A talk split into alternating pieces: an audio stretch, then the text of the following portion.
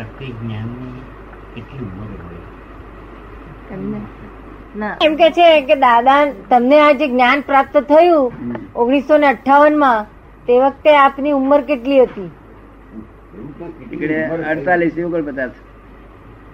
અડતાલીસ ઓગણ પચાસ દાદા એ પહેલા કઈ પડછાયો બળછાયો નહીં પડેલો?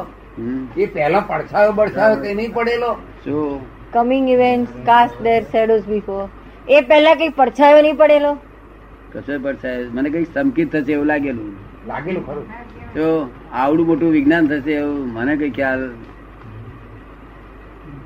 હા તે દાડે મારું છે તે ચોવિયાર ને એ પ્રતિક્રમ એ એ બહુ હતું. ચોવિયાર રાત્રે નિરંતર ચોવિયાર ગરમ પાણી નિરંતર. અને પ્રતિક્રમણ. કનમૂળ ત્યાગ. આ ત્રણે વ્રત મજબૂત. પછી જ્ઞાની પદ પ્રાપ્ત થયા પછી સહજ ભાવ થઈ ગયો. અહંકાર પછી રહ્યો રે ને. એટલે જેમ બને એમ તે. ને?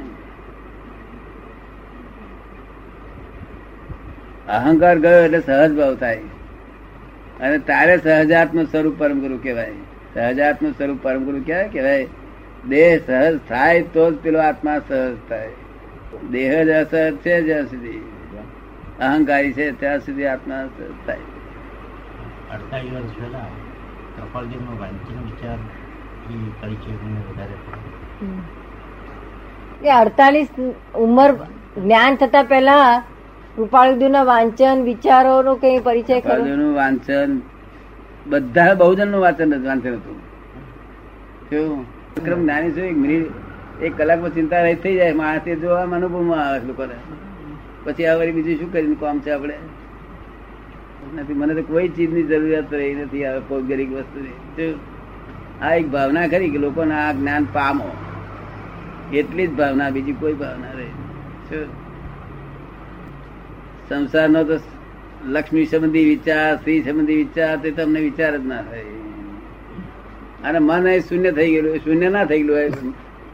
મહાવીર ભગવાન જેવું આમ સમયવાદી હોય. તો એમનું એક સમય ફરતું હતું. તો મારે પાંચ પચાસ હો સમય ભેગું એટલું જાડ જાડું. તે ફર્યા કરે બસ. ગ્રંથિ ગ્રંથિ એ કોઈ નહીં. એટલે આ ગ્રંથિ એટલે શું? કે આ ગોળ મૂક્યો હોય તો આ મોંખ એની પાસે ભમ્યા કરે. એવું મનમય છે કે કોઈ ગ્રંથિ પર ભમ્યા કરે એમ. મોંખ ભમ્યા કરે એમ. તે પાપા કલાક ભમ્યા કરે અડધો કલાક ભમ્યા કરે કલાક ભમ્યા કરે એવું અમારે કોઈ જગ્યાએ ભમે નહીં. નિરંતર હાજર હોય મારો નિરંતર હાજર હોય છે. રાત્રે બે વાગે ઉઠાડો તો હાજર હોય.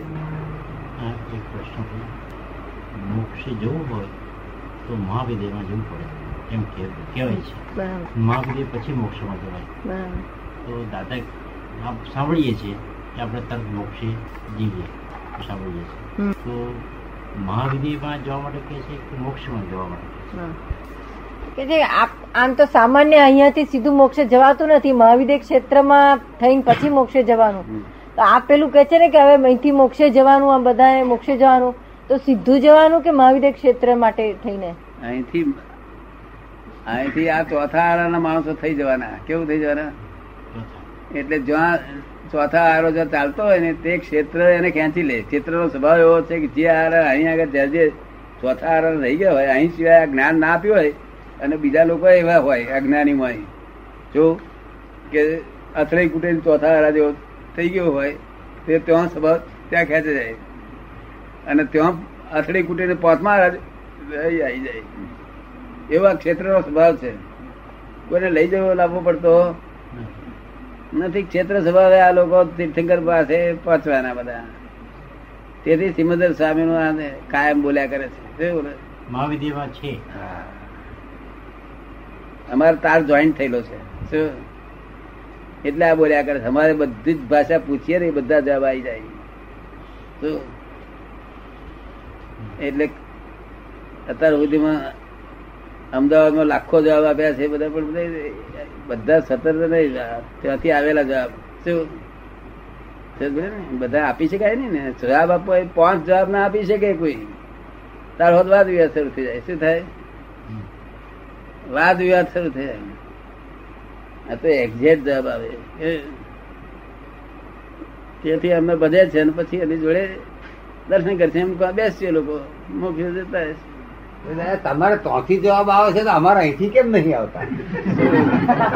અમારે ઠેઠ ત્યાંથી જવાબ આવે છે તો અમારે અહીંથી કેમ નહીં આવતા? આટલા નજીક છીએ? જવાબો. હે? સવાલના જવાબો. છે તો? તમારે ભાઈ જવાબ શું કરે? બધા આવી ગયા જવાબ તો કોઈ બાગતો નહીં. એક તમને એકલા પેલા લાડવા વધારે ખાવા કે એ નહીં જવાબ આવી ગયા છે પણ કોઈ પૂછે એનો જવાબ કઉ છું. ચાલો કોઈ પૂછે પૂછે તેનો જવાબ તમે આપવા બે તો મગજ તોરી આવી જશે. રહે દો બહુ હા. જો તમને તમને જવાબ આપવાનો જો આવડ્યા નહીં તો મગજ તોરી ફાડી જશે ઉધર ચડી જશે. એમ નહીં અમે કઈ પણ અહીંથી કેમ નથી આવતું એમ કઉ છું. હે. અહીંયાથી નજીકથી કેમ નથી આવતા? ના પણ એ જરૂર જ નહીં. કોઈ પૂછે ત્યારે કે જાઓ દાદા પણ. તો કહીએ છીએ જ ને અમે જાઓ દાદા તમારો કરવાનો ઉદય એ પ્રકારનો છે. ચાર શબ્દ જો હાથે પડ્યા મગજ મગજમાં તોરી આવે કે હવે મને લાગી પડ્યું. તે ઉંધેર છે ચડી જાય શું? કામનું જ નહીં. કામનું નહીં એક અક્ષરે બોલવો એ જોખમ છે. શું છે? હા, સાદી ભાષામાં વાતચીત થાય, બધી વાતો છે. તો આપણે સત્સંગ તમે કરતા હોય, નિર્ભય કરતા હોય, બધા તમે કરો. એ સાદી ભાષાની વાતચીત થાય પણ મૂળ ભાષા અક્ષરે બોલાય ને. ભાવિ આપણે માનીએ કે આપણે મોક્ષે જઈશું આ દેહ છૂટીને મોક્ષે જઈશું તો એ ભાવિની દ્રષ્ટિથી. તો ભૂતકાળની અંદર દાદા ક્યાં હતા એ પોતે પોતાનો ખ્યાલ પોતે જોઈ શકે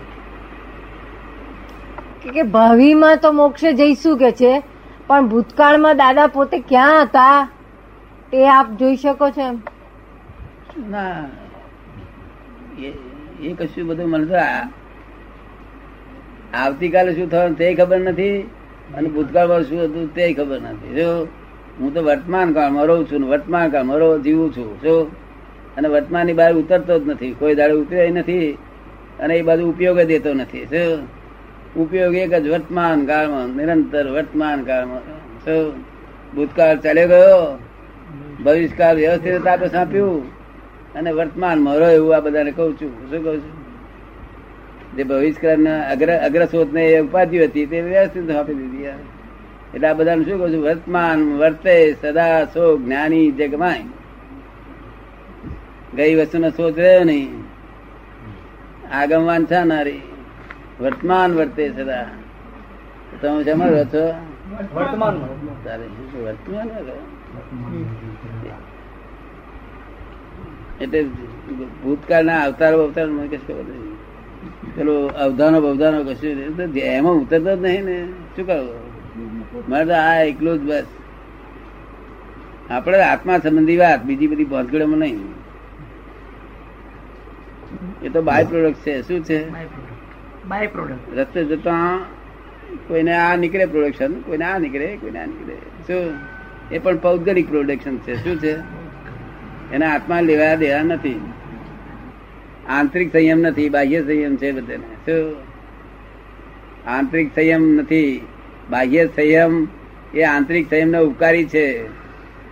સમજ ને? જો આંતરિક સંયમ પ્રગટ થવા માટેનું સાધન છે, અને જો આંતરિક સંયમ ના ઉત્પન્ન થયો, તો બાહ્ય સંયમ ને કોમ દેશે અને જો બીજી કોઈ પણ રસ્તે આંતરિક સંયમ ઉત્પન્ન થયો, તો બસ આંતરિક સંયમ જ મોક્ષનું કારણ છે. જો એટલે આપણે આ બધા આંતરિક સંયમ ઉત્પન્ન થયેલો છે. શું થયું છે? આંતરિક સંયમ. આંતરિક સંયમ. બાહ્ય સંયમ નહીં.